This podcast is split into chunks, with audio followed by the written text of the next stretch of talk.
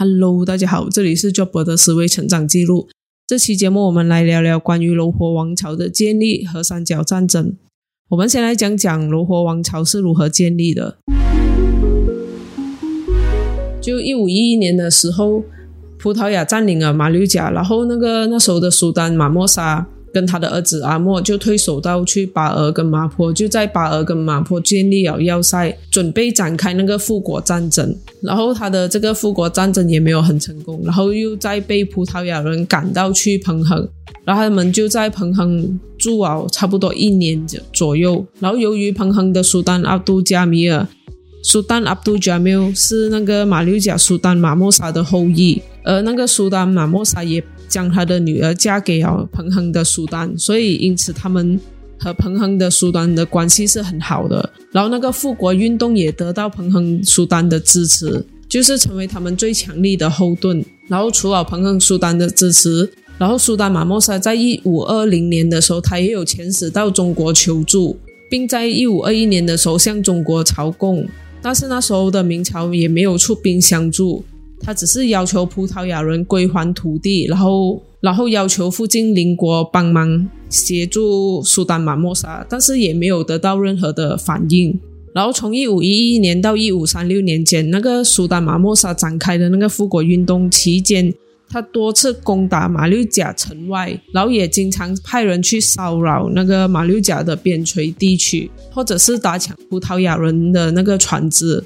他甚至封锁那个麻波河口一带，来阻断那些粮船从爪哇运去马六甲，企图来造成葡萄牙军的饥荒。苏丹马莫沙他虽然是失去了那个马六甲的国土，但是他还是保有那个马六甲苏丹的尊号的，然后并获得那些马来半岛跟苏门答腊大部分地方和属国，比如那个马波、林茂、双栖乌龙、苏埃乌中、法森。曼荣、木歪、霹雳、彭亨、等加楼、细国跟阿鲁和那个甘巴和英德拉奇利等地的效忠，然后父子两代发动过七次的进攻。苏丹马莫沙在世的时候就发动过六次，在一五一三年、一五一一年、一五一六年和一五一九年，苏丹马莫沙的进攻都是不成功。然后他的这些攻击行动是惹怒了葡萄牙人。然后葡萄牙人为了瓦解苏丹马莫沙的势力，然后葡萄牙人在一五二零年的时候袭击了巴尔，迫使那个苏丹马莫沙迁都到廖内群岛的并丹岛。并丹，苏丹马莫沙在并丹岛建立了那个海军的要塞，然后继续谋划他的那个收复国土的计划。然后接着在一五二一年、一五二三年、一五二四年和一五二五年。葡萄牙人连续攻打并丹岛，但是都失败了。然后在一五二五年的时候，苏丹马莫沙发动了他去世前的最后一场复国战，他动用了水陆两军兵分两路的进攻那个普属马六甲。他围攻了马六甲一个月，但是他没有杀到进城内，就被葡萄牙人的援军从印度赶到，然后他又再次的失败了。他这次的失败造成一五二六年的葡萄牙人大举反攻，造成他从宾丹岛又再逃亡到去苏门答腊的甘巴，在两年后他就去世了。然后苏丹马莫沙去世过后，就由他的儿子阿拉乌丁利亚沙二世继位。本来是由长子阿莫继位的，但是由于失宠，那个长子被 L，。然后吉兰丹公主所生的那个穆扎法沙曾经被立为储君。但是苏丹马莫沙比较宠爱由莫泰西之女法蒂玛所生的儿子阿拉乌丁利亚沙二世，所以他就只好将那个木扎法沙送回去霹雳当第一代的霹雳苏丹。然后在一五三零年的时候，利亚沙二世重返卢佛，他在那个罗佛河上建立要塞，继续展开复国战争。但是他那个复国的热忱并没有他爸爸那么强烈，他只是发动过一次的复国战而已。在一五三三年的时候，他率兵攻打马六甲，但是战败而回。然后在一五三五年的时候，葡萄牙人攻打罗佛，双方都有胜负。在一五三六年的时候，那个马博基地沦陷，利亚沙二世他只能求和，而葡萄牙人也承认了他是罗佛苏丹的这个地位，然后因此那个复国战争就此告一段落。过后，利亚沙二世他就一直留在柔佛，他也放弃了马六甲苏丹的这个尊号。然后在一五四零年的时候，利亚沙二世定都在救柔佛 （Johor 关于这个柔佛王朝的建立哦，有几个不同的说法。有些人是说是利亚沙二世即位的时候就开始算起，也有人说是一五三六年葡萄牙人承认罗佛苏丹的时候算起，也有人说是一五四零年的时候定都旧罗佛的时候开始算起。但是哪一个都好，就是罗佛王朝成立了，建立起来啊。然后在一五三七年的时候，苏门答腊的东北角的雅齐，它开始崛起，就掀开了那个三角战的序幕。那个战争开始于一五三七年，结束于一六三六年。刚好历史一百年，它主角当然是柔佛、雅琪跟葡萄牙人，它三方就是为了各自的原因互相讨伐，然后三方也没有绝对的优势去拿下对方，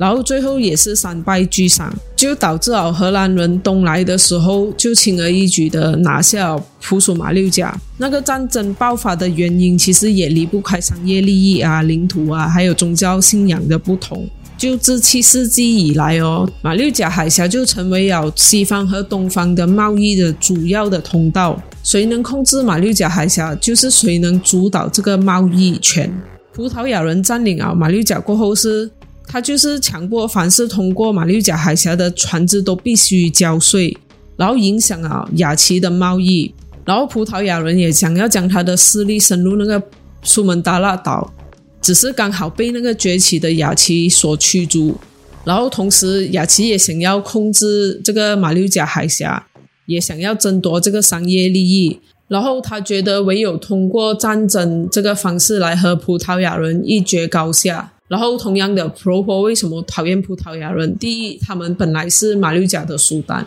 然后被葡萄牙人打出了马六甲，这个是第一很。然后第二恨是旧罗佛的商业地位不比马六甲，从中能赚到的那个钱也不比在马六甲的时候赚到多。然后同时雅琪的强大也对罗佛造成了一定的威胁，也是他其中一个心腹大患。他不断影响他们的收复马六甲的计划，让那个皇室失去了对海峡的控控制权。再来是那个宗教的斗争。由于那个宗教信仰的不同，自然也会变成敌对的阵营。然后在那个普属马六甲的那一期节目，也有讲到葡萄牙人打压穆斯林，就变成很多那些穆斯林都逃亡到去雅琪跟龙活，加上很多那些穆斯林商人聚集到雅琪那一边，就自然会变成是打击葡萄牙人的主力。虽然在种族啊、文化和宗教方面，如活跟雅琪是在同一阵线的。但是在那个争夺海峡的控制权和商业利益上面，也是又是敌对的。他们，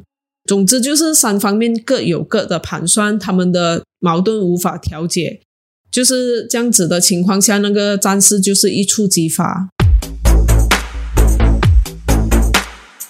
然后在一五二一年的时候，葡萄牙为了垄断苏北商业和控制马六甲海峡，他出兵攻打巴塞，但是被雅琪打败了。然后将他的葡萄牙人的势力逐处而疏导，就成为了这个战争的前奏。在一五三七年九月的时候，雅琪为了阻止葡萄牙人的商业发展，然后并且要报复他之前的入侵，他就派遣了三千的士兵对普属马六甲展开第一次的进攻，但是他失败了。然后在一五三九年的时候，雅琪发兵进攻啊，向来是柔佛的属国的阿鲁。就是要向龙佛展示他的实力，然后龙佛也生气了，他就联合彭亨和毕利的军队一起集结了一支舰队，然后和那个雅琪展开了海战。他们利用对当地那个潮汐的了解，然后打败了雅琪，令雅琪丧失了一万三千多名士兵。然后这一次是自马六甲沦陷以来哦，龙佛军所获得的第一次胜利。他这个胜利除了抢回那个阿鲁的统治权，也很大程度的鼓励了他们的人心。然后，当然最开心的就是葡萄牙人啊，渔翁得利。反正你们想怎么就看而已。然后，由于雅琪的地理位置关系哦，他的元气也很快恢复啊。然后，在一五四七年的时候，雅琪并没有向罗火进攻，反而选择了试探性的攻击那个普属马六甲。他抢了几只那个船呐。然后在登陆马六甲土地的时候，他才惊动到葡萄牙人，然后他们最终被葡萄牙人的援军从北大年赶到，而把他们打退了。然后此时的那个罗活，他有把他的军队集合在麻波附近，但是他没有出手，他只是在旁边观看，好像看戏这样子。因为当时的罗婆跟葡萄牙人他们有联盟之谊，就是他们签订了合约是联盟的，所以他们就袖手旁观在看戏。然后而在一五五一年的时候，在上一回战事中旁观的罗婆决定了违背和葡萄牙人的合约，他就不顾老将军的劝阻，然后连同霹雳、彭亨和爪哇假装要攻打那个雅琪，他其实是要去攻打马六甲。然后那个猪队友老将军，因为他劝苏丹劝不成，他跑去跟葡萄牙人通风报信。什么猪队友？然后就是葡萄牙军队得到了这个消息，他们已经有防守啊，然后就造成了罗活军偷袭不成，失败了。反正偷袭不成嘛，我就围你城哦，不给你东西吃，然后断绝葡萄牙人的粮食。然后这里是有一个未经证实的传言，他是说有一支葡萄牙舰队就前往夺取罗活霹雳港口，来逼那个罗活联军退兵。然后他就因为这样子，这个三个月的围城就此结束啊。他是不是这样子就不得而知。这一次的战争中，雅琪也是选择了袖手旁观，就是你们打我看这样子。然后就是经历了这一些过后，他们三方都维持了短暂的和平。就在接下来的十年中，没有发生过任何重大的战争。之前所发生的这些事情，也可以视为是三角战的前期。然后到了一五六四年，他们三方的那个攻防形势有了微妙的变化。就是雅琪先开始意识到，他要消灭普属马六甲。要夺取那个海峡贸易控制权的话，他首先要将柔佛攻克。于是雅琪就突然出兵偷袭柔佛。雅琪先是占领了阿鲁，然后他再直接出兵对准柔佛的首都救柔佛。然后这一次的战争中，苏丹阿拉乌丁利亚沙二世被俘过后死于雅琪，然后雅琪就扶持他的儿子穆扎法沙二世成为苏丹。然后希望和罗活言归和好，可以共同对抗普属马六甲。我个人觉得他的这个举动其实想要告诉罗活，展示他们的实力，就是你要打我是不可能的，不如我们一起来合力对抗普属马六甲会更好。然后他这样子扶持苏丹木扎法沙二世，就是想要打造一个听命于雅琪的罗活苏丹。然后在一五六八年的时候，雅琪就出兵攻打普属马六甲，但是他又失败了，而且他把这个的战败原因归咎在罗佛出兵太慢，他的舰队迟到，然后导致在战场上没有发挥太大的作用，然后他为了泄愤，就把这个气出在烧掉。罗活河的附近的村庄，害的也是那些平民百姓。然后他在第二次派兵，则是在一五七四年，然后第三次是在一五七五年，但是他都没有办法攻破那个法莫沙城堡。然后在一五七五年他战败的时候，他退兵的时候，是他趁机攻打霹雳，并刺杀霹雳的苏丹。然后他在俘虏苏丹的王后和苏丹的儿子。然后并扶立那个苏丹的儿子为傀儡苏丹，然后建立一个支持雅琪的苏丹国这样子。但是这个苏丹在一五八五年的时候被刺杀，雅琪的军事威胁使到那个罗活跟葡萄牙军进一步的合作。在一五八二年的时候，雅琪再度犯境。然后这次葡萄牙人协助罗活联合对抗雅琪，并成功的击败了雅琪。而这短暂葡萄牙人和柔佛的友谊只是维持了两年。在一五八四年的时候，因为爪哇的帆船不向葡萄牙人交税，而向柔佛交税，这使到葡萄牙人很不爽。然后葡萄牙人就把他们的商人从柔佛那边撤回，然后并打抢那个柔佛的商船呐。就是罗佛跟葡萄牙人的友谊的小船说翻就翻了，然后罗佛就马上封锁新加坡海峡，阻止葡萄牙军的商船通过，然后葡萄牙人就必须另外找一条新的航道。然后这个举动使得罗佛对葡萄牙人在一五八六年的时候发动了水陆两边的攻击，然后在一五八七年的时候，葡萄牙驻国啊的援军赶到，然后就击退了罗活的军队，然后并摧毁了罗活的首都旧罗活，然后苏丹又逃亡了，这次就逃亡到罗活河的上游。这个战争使得罗活的元气大伤，他休养了十年，他才恢复元气。而那时候的苏丹阿都查理利亚沙阿都加六里亚沙在逃亡期间去世。由他的儿子阿拉乌丁利亚沙三世继位，在那个巴朱沙瓦巴杜沙瓦建都二十年，这是属于三角战的中期。然后由此我们来到了三角战的后期。然后在巴朱沙瓦建都的同时，荷兰人也获准在这里建立了那个商业据点，并和罗活结盟，就是借此寻找。夺取马六甲海峡贸易的权利，然后双方的合作关系是因为一六零六年联合进军普属马六甲的时候失败而告终了。而这个时候的葡萄牙人哦，他们对荷兰人的到来是倍感压力的，以至于他们的国王下令要消灭和摧毁这个不利的新产物，并主动和雅琪合作。然后在一六零七年的时候，雅琪很有名的苏丹。马哥达阿兰，马哥达阿兰继位，他这个名字的意思是世界的国王。然后在这边我们就简称他为马哥。他虽然雄才伟略，但是他也只能给罗活以及马来半岛其他的苏丹政权给予沉重的打击。但是他对普属马六甲一点头绪都没有。在他上任过后，对马来半岛进行多次的进攻。一六一三年的时候，马哥攻打巴朱沙瓦，苏丹利亚沙三世和他的弟弟被抓。然后在一六一五年的时候，利亚沙三世在雅琪过世了，而他的弟弟则被送回罗佛继承大统，然后被称为苏丹阿杜拉玛亚沙阿杜拉玛亚沙。并将雅琪的公主嫁给了他。然后由于苏丹暗中跟葡萄牙人来往，结果雅琪不爽，他就再次出兵把朱沙瓦，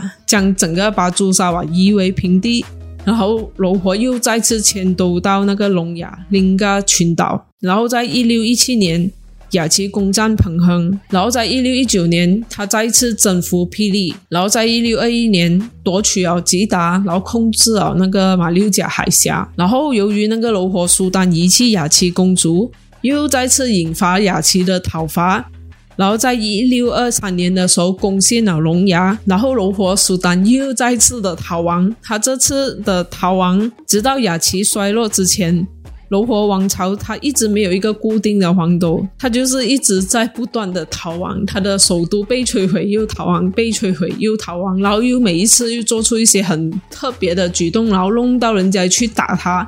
首都被摧毁，逃亡。然后这也是雅琪最强盛的时期。然后对于普属马六甲，雅琪也他没有闲着，他在攻打马来半岛其他地方的时候。雅琪对普属马六甲的时候，他在一六一五年的时候，雅琪和葡萄牙人在麻波沿海打了三天三夜。然后在一六一六年的时候，雅琪和罗火策划攻击那个普属马六甲，但是不成功。然后真正的大战发生在一六二九年。然后在此之前哦，雅琪已经将马六甲围城有两年多。然后最后他竟然被那个葡萄牙的援军打败啊！他已经围城人家两年多，但是他攻不进去，还要被人家的援军打败啊！然后因此雅琪就决定征集了他所有的船只跟士兵，然后派遣了一支两万多人的军队发动总攻击。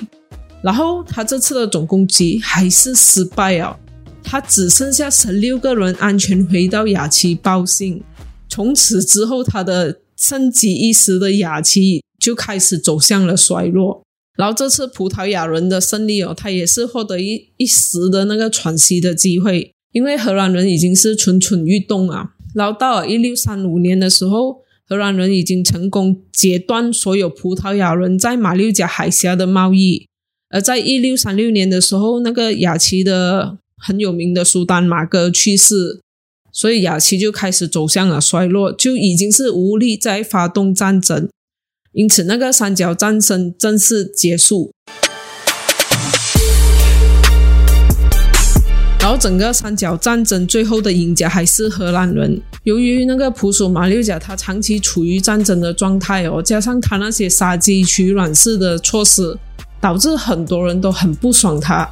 加上他这些措施已经是很严重的破坏马六甲国际港口的地位，他也很严重的破坏了他的那些商业的利益。当荷兰人来攻打普属马六甲的时候，他们已经是无力抵抗了的。而那个雅琪，他也是因为这长时间的战争，他所消耗的那些人力、物力、财力，也是导致他后期走向衰退的其中一个原因。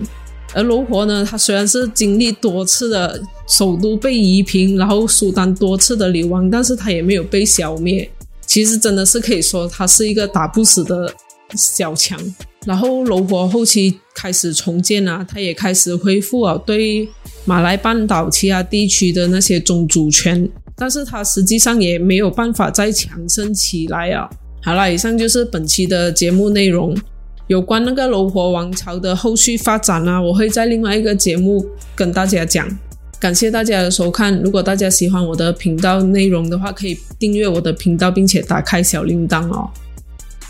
这里是 Job 的思维成长记录，我们下期节目见。